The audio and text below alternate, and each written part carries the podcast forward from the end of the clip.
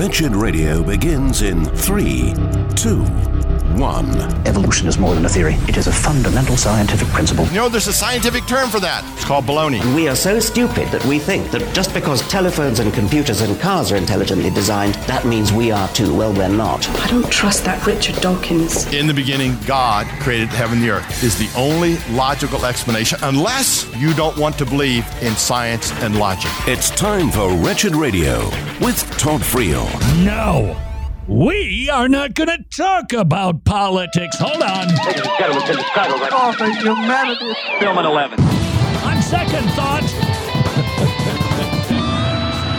this is Wretched Radio. Have you noticed we're in political season, which seems to be a longer season than the non election season? Just the same.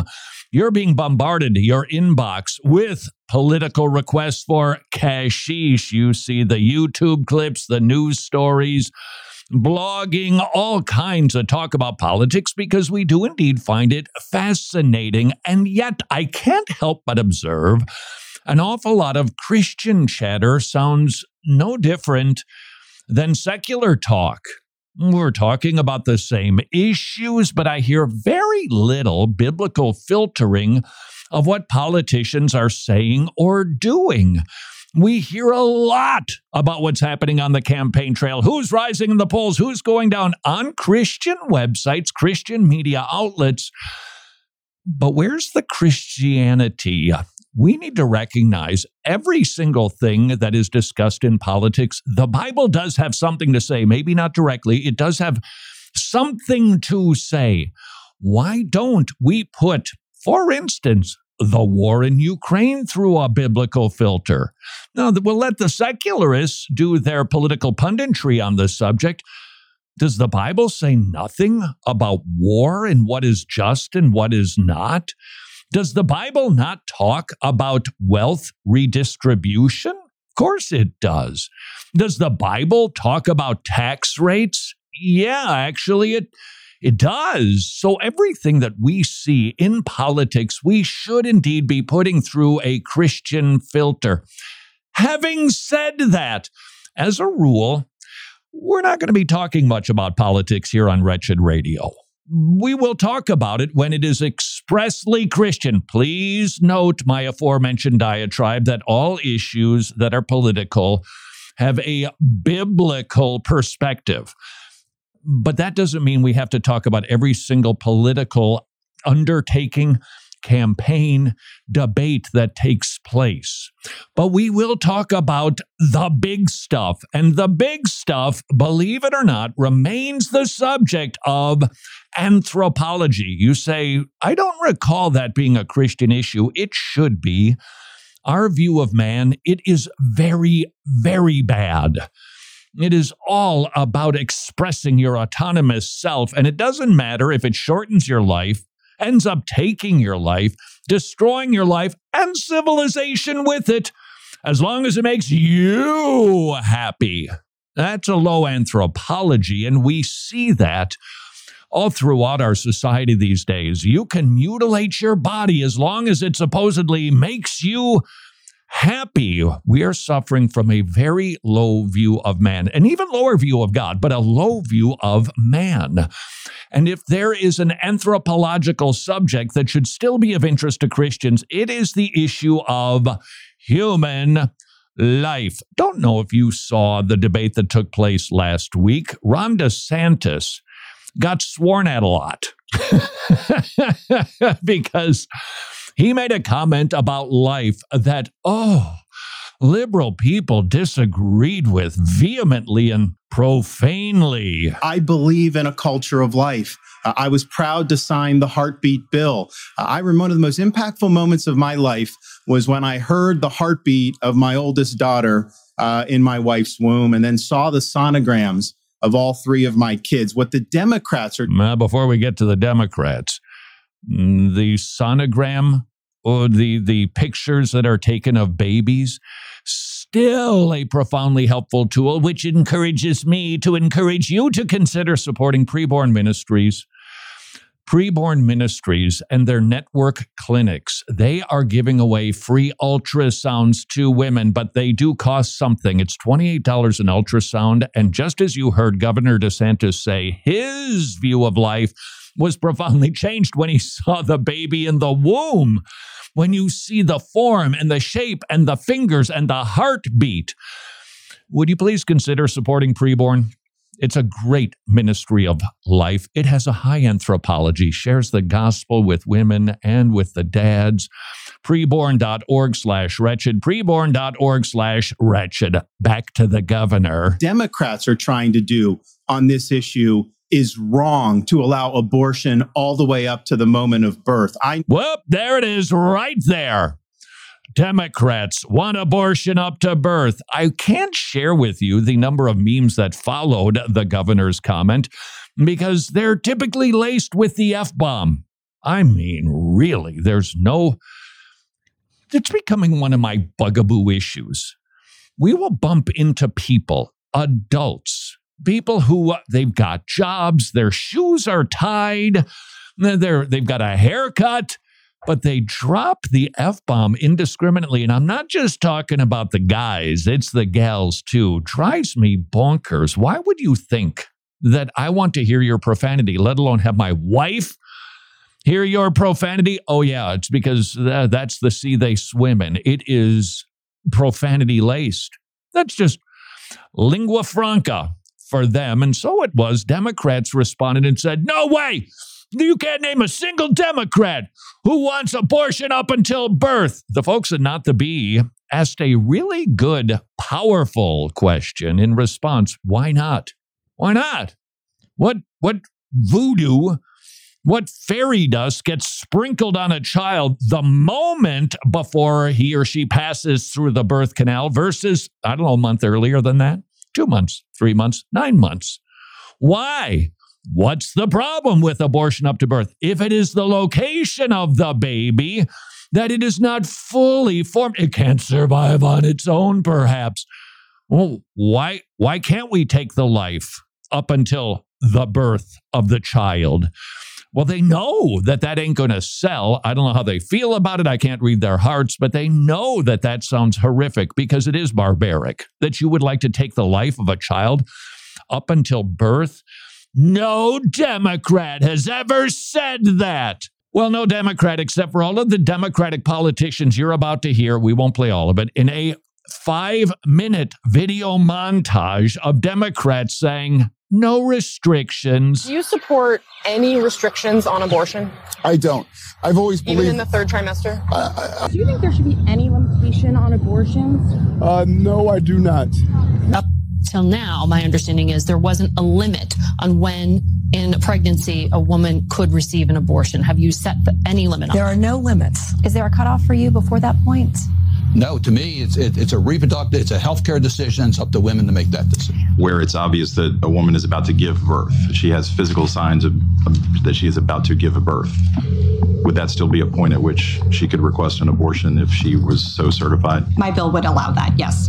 Virginia's governor says he has no regrets on his comments earlier this week defending abortion, even as a baby is being born. If a mother is in labor, I can tell you exactly uh, what would happen. Um, the infant would be delivered.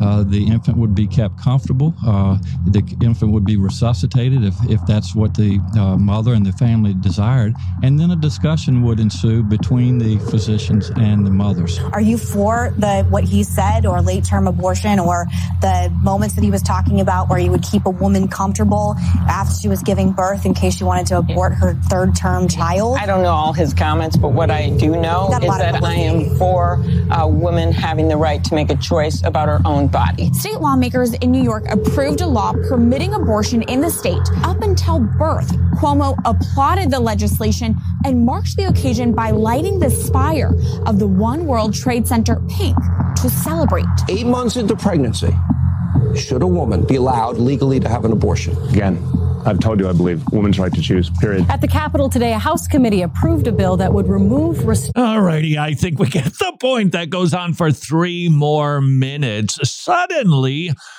Liberals are squawking. Oh no, we've never said that we believe in abortion up to birth. Well, first of all, that's just not true. Second of all, and this might just be the more important point when it comes to trying to defend human life. Why? What is your problem with taking the life 10 seconds before the child is born? Wasn't there another debate? where somebody tried to, okay so at what point when when when the the baby's head is cresting the head is out the torso. If there's a toe remaining inside of the woman can the doctor still take the life of the child? And i can't remember who the individual was but, but, but this is this is all ridiculous. They're being wildly inconsistent and it's an opportunity not just to play the gotcha game citing the clips that you just heard but asking the question why. This is a reminder to always jump on our sled and ride it all the way down the hill to a victory regarding life size. Since when do we kill small children versus big people? Level of development. A toddler isn't fully developed. We don't kill it. Environment. What does location have to do with the value of life? Well, degree of dependence. It, it, it's, it needs the mother and so do toddlers. The life issue, it can always be won by remembering we need to jump on our sled and ride it. This is Wretched Radio. Sorry to ask you to do some arithmetic, but this is some math that will encourage you and make you very, very happy. This is one testimony of a mother who chose life because she saw her own baby, courtesy of an ultrasound from preborn. I was terrified. I really didn't know what to do. The first time I saw the ultrasound, I was just amazed. I was like, "Oh my gosh, is that my baby?" And I like I heard her heartbeat, and I, I just I just fell in love. If I could care about my daughter this much, if I could love my daughter this much, how much does God love me? Now take that one testimony and multiply it by fifty-four thousand two hundred and fifty-three, because that is the number of babies that were saved last year because of ultrasounds at preborn centers. Would you please help us grow that number by providing as many ultrasounds as possible at preborn.org slash wretched, preborn.org slash wretched. Question Are you tired of the same old boring TV shows? Well, there is something that's not like anything else on Christian TV. It's Transform, and it's back for season number two you get to be a fly on the wall as you witness real biblical counseling sessions tackling issues like depression, anxiety, OCD, and others. These are real people with real issues being offered real solutions by our hosts, Dr. Greg Gifford and Dale Johnson. So if you're looking for something different, you know, a show that glorifies God and demonstrates the sufficiency of His Word, then Transform is for you. It's a one of a kind production that provides the hope and relief that only the Bible can give. The world is full of hurting people, even Christians, and many are completely unaware aware of biblical counseling and the answers it can provide. So join us for Transform Season 2, the show that will transform your walk with Christ and leave a profound and lasting impact on your life. Get your hands on it now and also consider grabbing the Sunday School curriculum for your church. You can find it at transform.org or the Wretched store at wretched.org. You're familiar with this sound. You're sitting in church, your pastor is preaching, you have your John MacArthur study Bible open, the pastor is reading the scripture, and all of a sudden you hear everybody in church turning the page because they all have the same MacArthur study Bible. Why? Because it is so helpful to be able to read study notes underneath the verses to really grasp what God's Word is trying to teach. How would you like to share the joy of putting a John MacArthur study Bible into the hands of a believer in the Philippines? They typically make about 12 to $15 per, not hour, per day. It's a luxury item, and it would be such a blessing $25 a Bible, four Bibles, $100, or perhaps you could send a Bible to a brother or sister in the Philippines every single month. Would you please consider doing that to bring joy to our brothers and sisters? Wretched.org slash Bible. Know your church fathers. Polycarp was a disciple of the Apostle John and the Bishop of Smyrna. He was a staunch defender of orthodoxy, combating the Gnostic heresies. Before his death as a martyr, Polycarp proclaimed, 86 years I have served Christ, and he has done me no evil.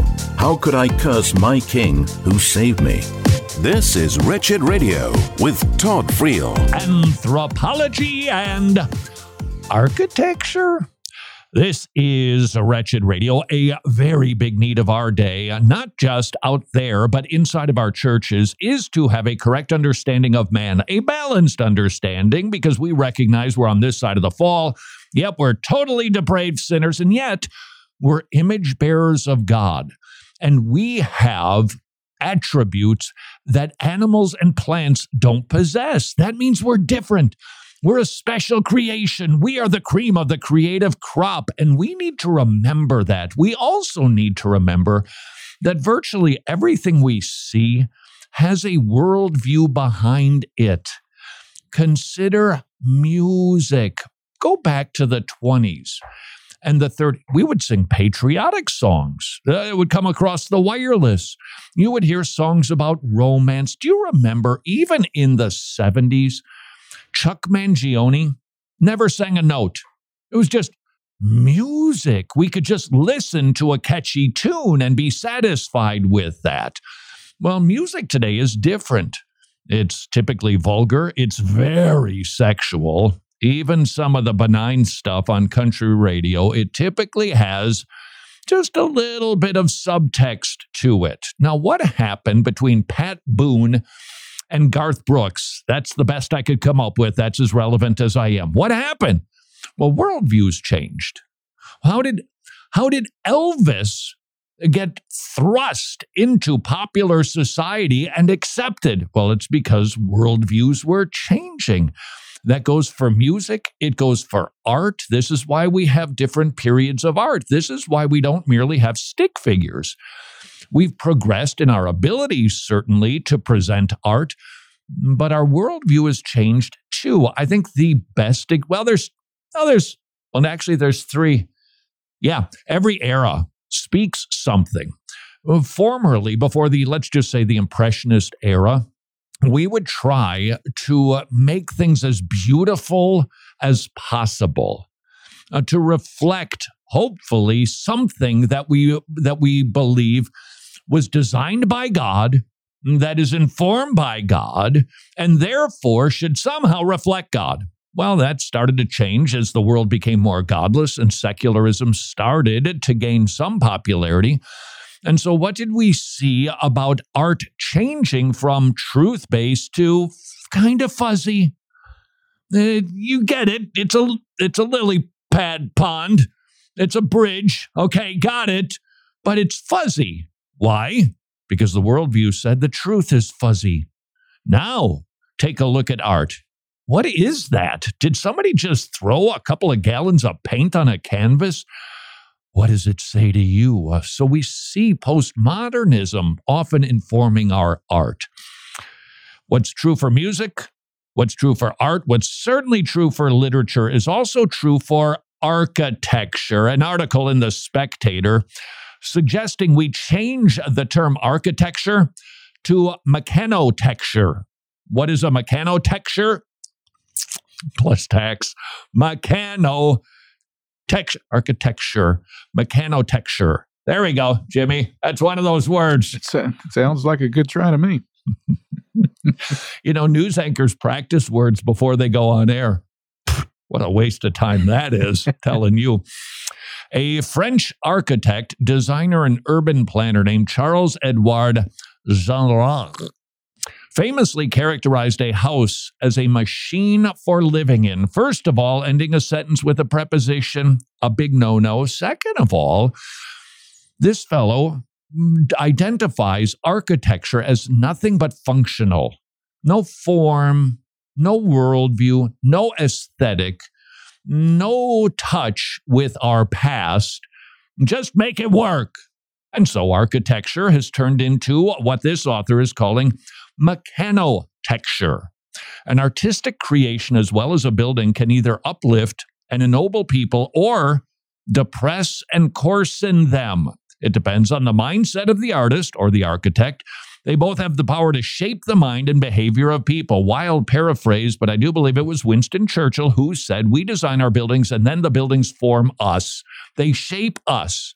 You behave differently in a palace than you do in a. Jimmy, I'm trying to think of a, a building that begins with the letter P. Then, then, then in a penthouse suite, Ah. then in then in a poor person's domicile. that's that's that. Pretty much all I got for you architecturally, right there. Why do you behave differently? When you're in a room in your house, you behave differently. When we are, we still, I don't know why exactly, but we still have a room that's the room. You, you'll remember this from your grandparents' days. It was the room that had plastic covering all the furniture. Whilst we don't have that, I'll tell you what doesn't typically go on the furniture? Humans! Because we just look at it. It's it's the formal room and you don't want to go in there and mess it up. So you behave different if we do go in that room we, you sit a certain way. You don't bring in beverages but if we go into the tv room well then we slouch feet go up popcorn. By the way we thought that winnie my daughter's dog, was able to catch popcorn. We just moved the couch and discovered she's not. Most of it isn't going into her mouth. It kind of hits her nose and boinks it forward underneath our couch. Wow. Orville Redenbacher would have said, That's a lot of popcorn under there.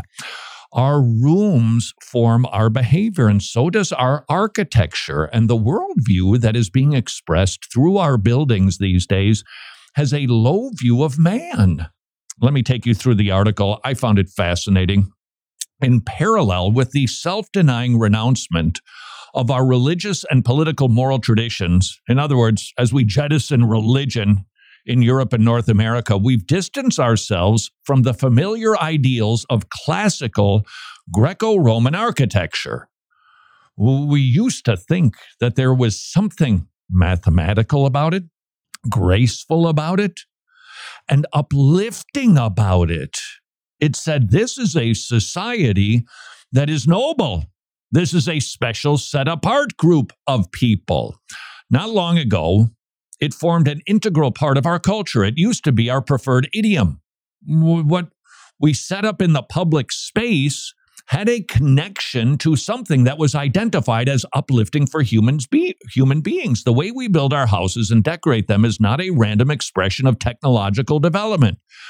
The houses that line the streets and squares in our cities, the monuments and parks, the fountains and statues, to a large extent help determine our expectations of society and ourselves. What is the current expectation of ourselves? That's you make someone happy, meaning yourself. You express yourself. Wasn't that a Madonna song? It was. Uh, She was reflecting a worldview, wasn't she? You got to be you. You've got to let that thing that's inside of you free to cast off the shackles of Christian oppression and live the way that you want to. That's our view of anthropology today. Uh, That's our view of man today, and it is reflected all around us. In its absence, in other words, the concrete high rises of the suburbs, people are reduced to rotting barnyard animals. Oof. Why don't you let the kids into the fancy part of your house? Because they can't handle it. But you deem an adult, okay, they know how to behave in this type of setting. And the reverse is also true that a setting that surrounds a citizen, it either uplifts or it tears down uh, their, their view of self and who we are. Whereas classically educated architects, preoccupied with proportions and harmony, were once responsible for the design of our private homes, our temples, and palaces, the 1920s saw the formation of a culturally hostile, functionalist opposition to the beauty cultivating tradition. Just make it work. Consider communist architecture, that brutal style. It's just nothing but concrete. Under the influence of politically subversive currents characterized by a pronounced dislike of tradition. Hmm, sound familiar? Everything changed, lickety split. Control over our immediate surroundings could be seen to be handed over to social engineers who never produced anything but historyless, expressionless, and soulless machines rather than beautiful buildings of lasting importance. It was an experiment by individuals with no understanding of what is human or a love for others. Everything speaks. Everything. I know it's being debated what's being said. Barbie speaks. Barbie! Bar- Barbie is now the hot topic in our culture. Why? Because they raise questions about it, what it means to be a woman and what it means to be a man. Why? Cinderella. Have you seen this woman who's apparently played Cinderella? Well, it was so old. You're not going to see her needing a man. I don't know what that movie's going to be about, but it's all changed. Why? Worldview. Make no mistake about it. Art, music, literature, architecture, it speaks. This is Wretched Radio. It's now time for a Wretched News Break here on Wretched Radio. I'm Jimmy Hicks. We start today in South Carolina, where the introduction of the state's heartbeat law has led to a 70% drop in abortions at Planned Parenthood facilities. Of course, exceptions are there, but it's clear that the law is making a difference. It's also worth noting that the first full abortion day post law saw only six abortions in the entire state. Next, Virginia says biology is not bigotry. The Attorney General's office has issued a legal opinion affirming that biology based gender standards in public schools are indeed lawful. According to the opinion, students are to be addressed by their legal names and biological sex, not some choose your adventure version of reality. Pastor James Coates of Grace Life Church in Canada is expected to be acquitted of all charges for refusing to close his church during the pandemic. After spending 35 days in the clink, more than two years of legal back and forth, a court has decided that the public health orders were outside of the province's power reach. That was pretty clear to the rest of us two years ago. Well, now on to fairness in sports. A female powerlifter by the name of April Hutchinson is none too pleased about a transgender competitor breaking women's records. At a Fox News appearance that went viral, Hutchinson blasted the arrangement as unfair and dangerous. She also went on to urge other women to step away if men are going to be allowed to compete in their categories. So I wonder what happens if all the women step away. You have the men's division and the pretend men's division. A bit of parenting advice now from USA Today, which actually contains nothing parental or advisable. But the newspaper has decided to tell parents to consider adding contraceptives to their teens' back to school supplies. Al Mohler from the Southern Baptist Theological Seminary criticized the column as nothing but an attempt to redefine parenting while also chipping away at Christian values. Indeed, Dr. Mohler. And lastly, police in India have been sending peculiar questionnaires to at least 40 Christian churches. Why? Well, to mark and persecute, of course. As we tell you so frequently here at Wretched, please make sure you continue to pray for all of our persecuted brothers and sisters all over the world. And that's been today's Wretched News Break. More Wretched Radio is straight ahead. I'm Jimmy Hicks. Books of the Bible. 2 Timothy is Paul's last letter before his execution. He encourages Timothy to persevere amid suffering. Paul had suffered for the sake of the gospel, but he also knew the beauty and power of the gospel. He charges Timothy to cling to and preach the gospel. When you face opposition, do not fear or be ashamed, but trust God and rely on His word. This is Wretched Radio with Todd Friel. And how's that working out for you, my secular friend? This is Wretched Radio.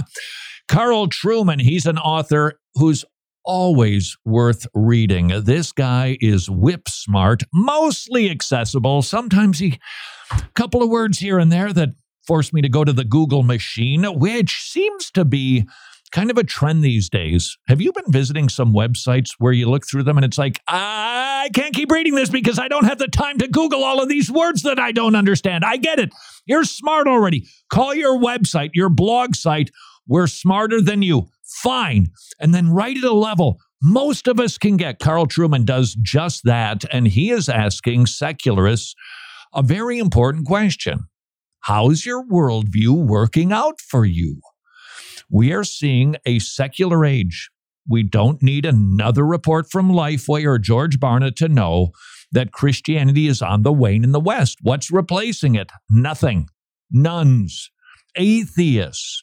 And Carl Trueman is observing some of those atheists are asking the same question How is our worldview working out for us? The worldview of atheism very low anthropology. You're a sea slug that evolved. Congratulations. Does your life have meaning? No. Pitiless indifference. That's the universe you inhabit. Nothing you do will last. Nothing you do has meaning. Why? Because there's no truth, there's nothing transcendent, there's nothing objective, and you are just primordial ooze that somehow got a backbone and walked out of the pond, and now you're here. But presumably, we're going to evolve into something else. I guess, shouldn't we? Why are we so stuck the way that we are right now? Nevertheless, Carl Trueman is observing that there are some that are saying um, our atheism isn't very fulfilling. Well, we know that it can't be. We, we understand that. To Carl Trueman, the point of real contention is the question of what it means to be a human being. Atheists are thankfully asking the questions What is this about? What is our role? Where are we on the food chain? What's the point? You know, the big teleological questions Who am I? Why am I here? What am I doing? Where am I going? Some atheists who aren't just constantly full of fury are looking around and saying, huh, I'm not so sure. This is Carl Trueman. The trans moment is the supreme symptom of this. What does it mean to be human? That you can just randomly change your body parts to match what's going on inside of your head. Enabled by the incredible technological innovations of the last 50 years, which have allowed us to think of humanity as something that can and will be transcended, it has brought the fundamental question of what it means to be human to the fore. The reason that we've been spending a fair amount of time on the subject of anthropology is because I think that it can be used very evangelistically. There is something inside of the human heart that realizes, uh, there's more to it than this, right? Jimmy, what uh, what was the kid who won the golf thing? I don't want to get all technical with the sports lingo. It was at East Lake. I think I went last year went to East Lake. That's the FedEx Cup. This is the big Lollapalooza of golf. Do you know what the third place winner makes for the for the FedEx Cup? 5 million. Second place, 6.5 million. Jimmy, you want to take a guess at the first place prize money for the FedEx Cup? Uh, do not know. Go ahead and guess. You're not going to hit it. Unless you just get ridiculous on me and wreck the whole thing. 20 million. You blew it. 18. 18 million. 18 million. Wow. For now we know more goes into it than just a weekend of golf. Uh, but then the Nor, the Nor, the fellow from Norwegia won. And by the way, Jim Nantz, if you're listening, doubt it, but if you're listening, you need to repent for your a-ha reference. Viktor Hovland is the Norwegian golf player who won the $18 million at the FedEx Cup at East Lake in Atlanta, Georgia. And Jim Nantz said when he got on the course today, he said to all of the players in the field, Take on me. I'm ready for you. Take on me. Uh huh. Take on me. They're from Norwegia too. See what Jim Nantz did? Now he needs to repent. And I couldn't help but think if this young man might not have a David Wheaton moment, you say, What's a David Wheaton? I say, He's a radio program you should listen to. It's a weekly show, Saturday morning, hour long. I don't know anybody who prepares more thoroughly and thoughtfully than David Wheaton. No kidding. It's really good. It's Christian worldview. David Wheaton grew up in a Christian home. He was a professional tennis player. I think, I think his highest ranking was 12. I think he played McEnroe in the semis of Wimbledon. When he retired, he won a Wimbledon title for seniors double. Oh, that hurts senior doubles. but he didn't believe in Jesus when he was a pro player. And then he went to Japan. You may recall this. He played the final match. I think there were only four tennis players in Japan. This was a big deal. He played Michael Chang and beat him. And he won, I think, $3 million. Now, that was like 30 years ago, maybe more. Uh, that's a, that's a lot of money today.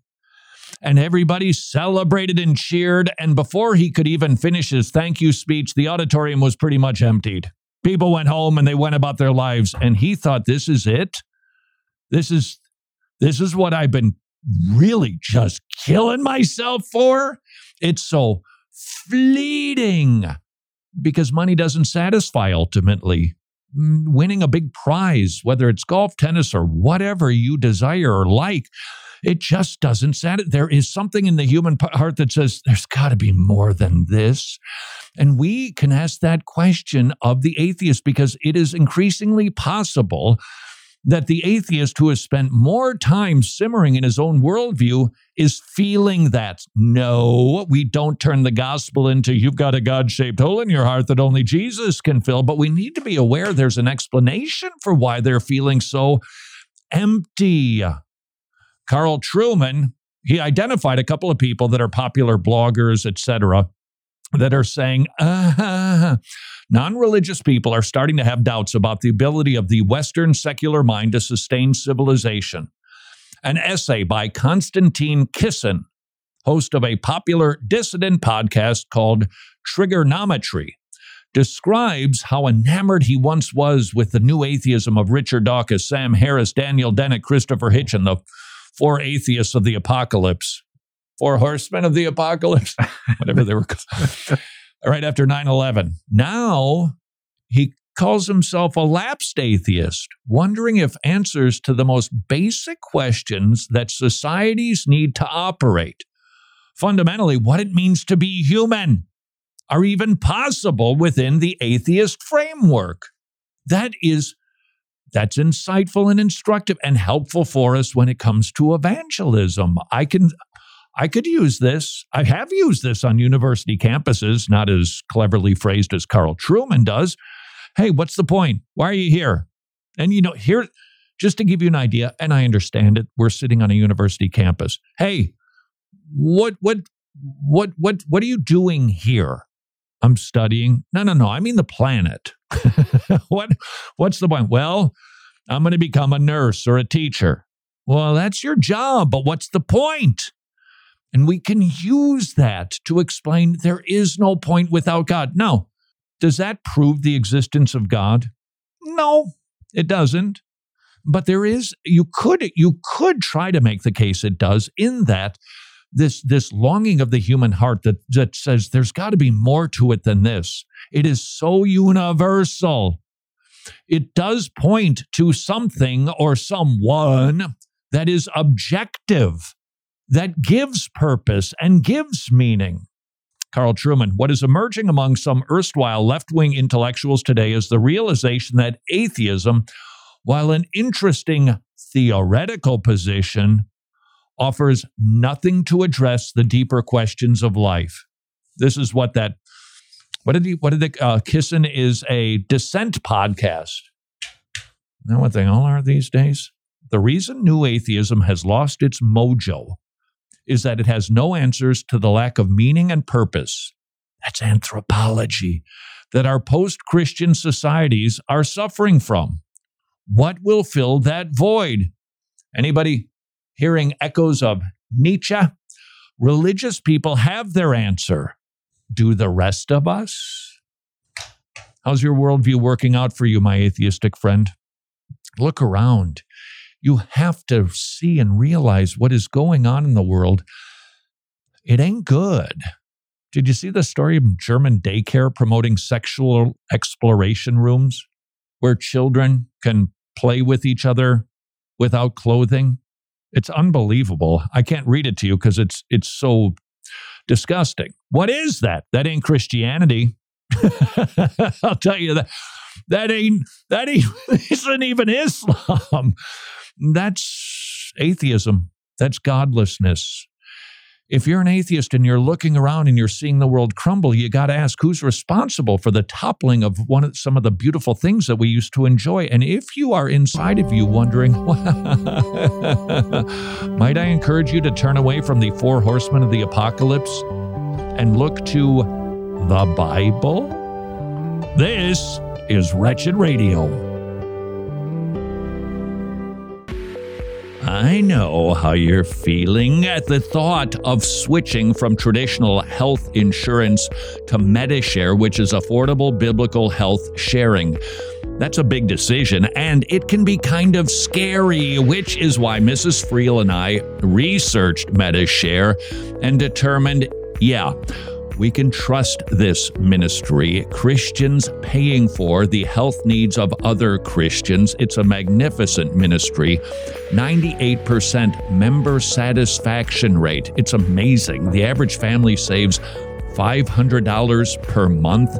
If that sounds intriguing, and I hope it does, please do your research. Visit Medi-Share.com slash wretched, Medi-Share.com slash wretched, or call them and talk to a really nice person at 84434-BIBLE, 84434-BIBLE, 84434-BIBLE.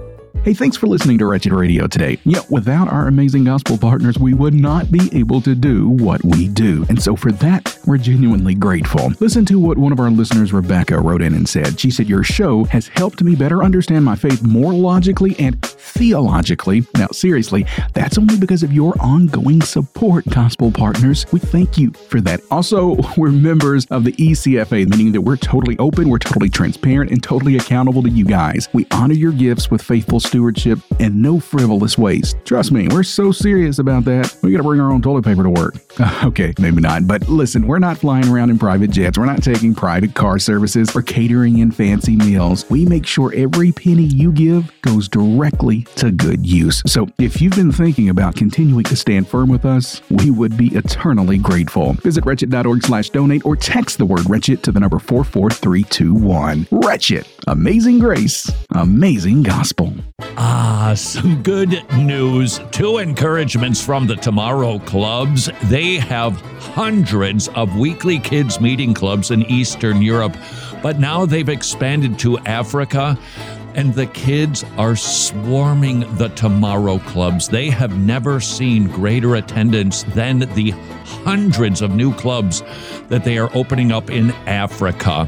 That should encourage all of us. The gospel is going forth and reaching kids in unreached places. Encouragement number two Would you like to become a Tomorrow Clubs ministry partner?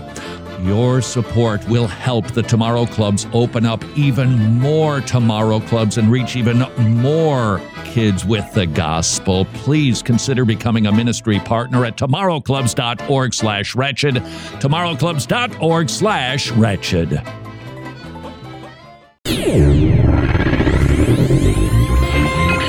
Titles of Christ.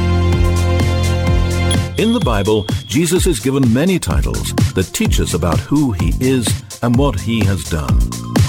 Jesus is called the physician. Jesus healed many physical ailments during his ministry on earth. When he comes again, he will put an end to death and disease and give us spiritual bodies to last for eternity. This is Wretched Radio with Todd Friel. Do not shoot the messenger. Oh, please don't shoot the messenger because the messenger is I.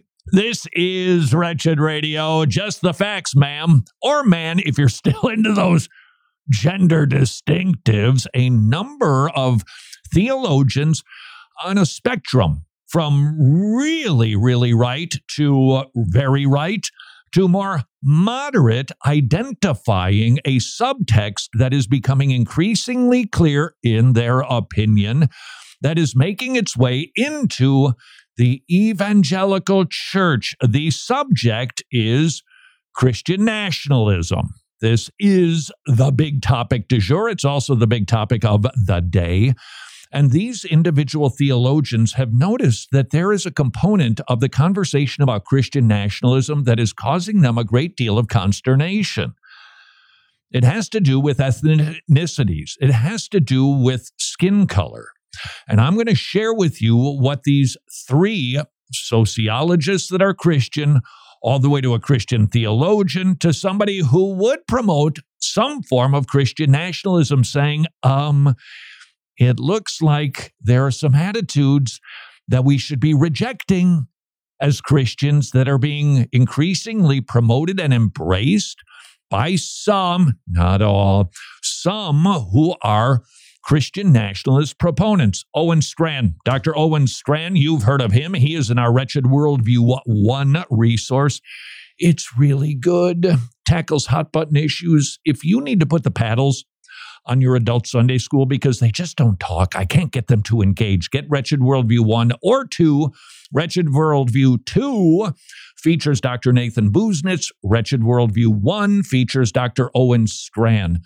Cultural issues considered through a explicitly Christian filter to help us actually have a biblical worldview. It's an outstanding resource. It is at wretched.org. The uh, headlines, a number of people commenting that Owen Strachan was busy tweeting about what he sees as a new threat mono ethnic Christian nationalism. In other words, a white Christian nationalism. He cites two individuals, maybe there's more, but he's identifying two. Andrew Torba. Jimmy, do you know what an Andrew Torba is? I do I have not. to confess I didn't either. He's the founder of Gab, social media platform. And brace yourself for this Matt Walsh, who describes himself on his Twitter profile as a theocratic fascist.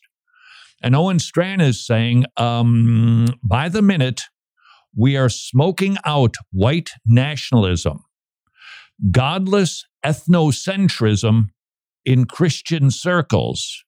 Uh oh. On Twitter, Owen Strachan is saying we're seeing a form of white nationalism that is growing in popularity. Concerned for some time that racist and anti Semitic ideas have been finding their way into conservative churches. Uh oh, that ain't good. Let me share with you from this is this is the American Reformer. This is this was an article from a fellow, as best I can tell, uh, who is a a proponent of some form of Christian nationalism.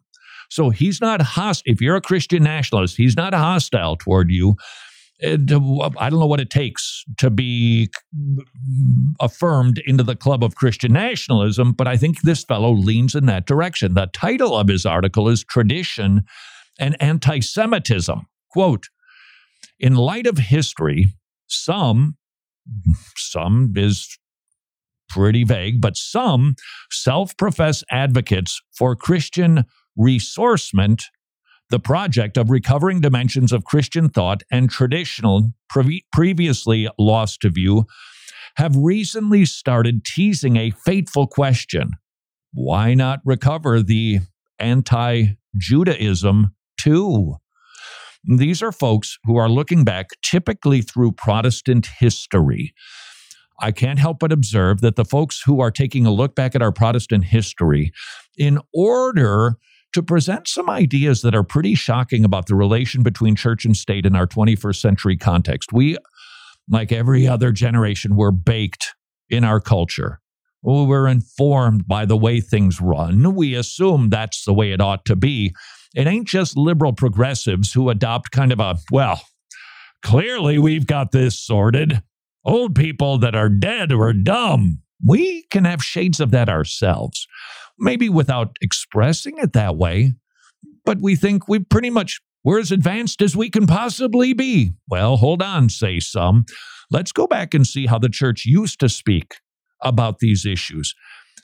And I can't help but observe it's rarely a Bible presentation. It is mostly an historic presentation. In fact, I think it was at the American Reformer. The article was Calvin was not the Antichrist.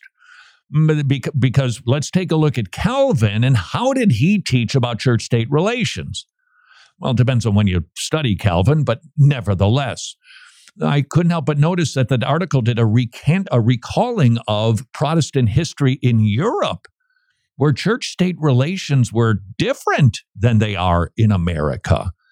And they're looking back and saying, hey, look at how they look at Luther, look at Calvin, look at Zwingli and Knox, what their attitude was.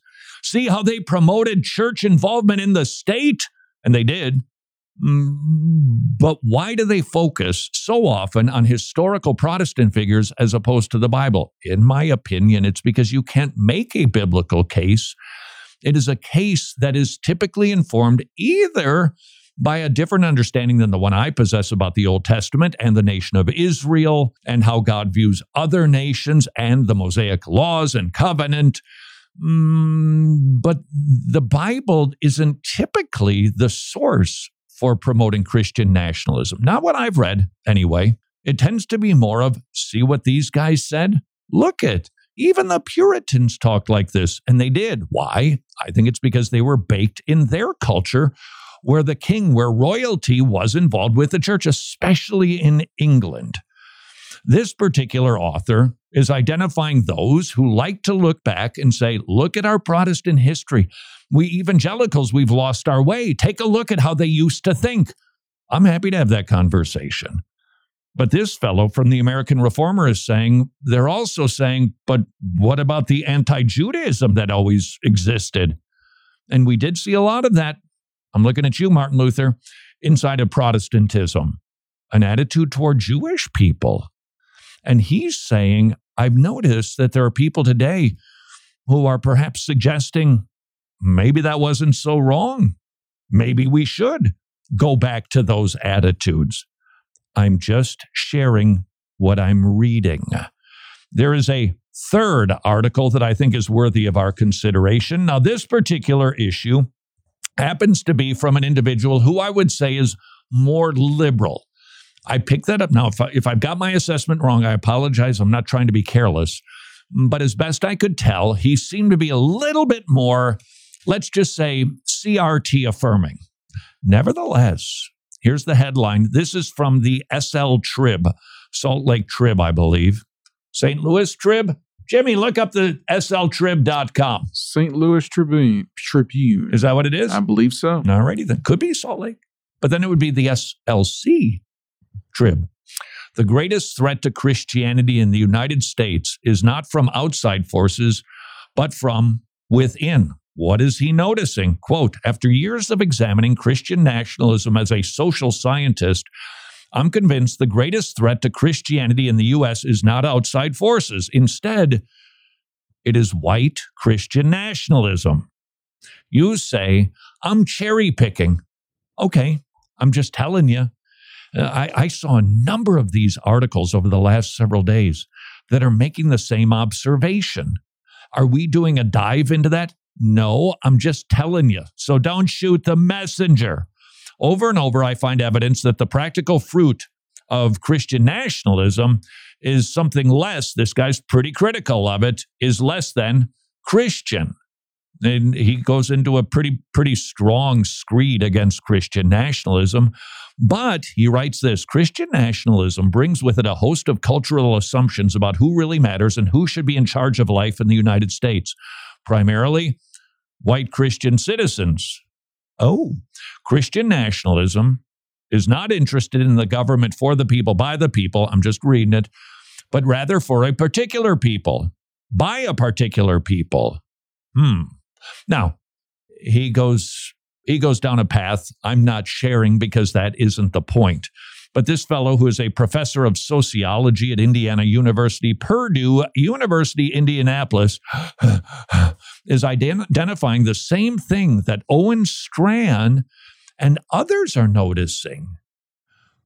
So, what do we do with this? Please note, whilst we have read uh, some of the comments that have been made by some about ethnic groups, we didn't do a deep dive. I'm not rendering a judgment on anybody. What I am saying is if this many people are saying, hey, this is starting to smell kind of ethnic driven to a degree. Shouldn't we all be aware of that as we consider church state relations? I hope we do. Until tomorrow, go serve your king.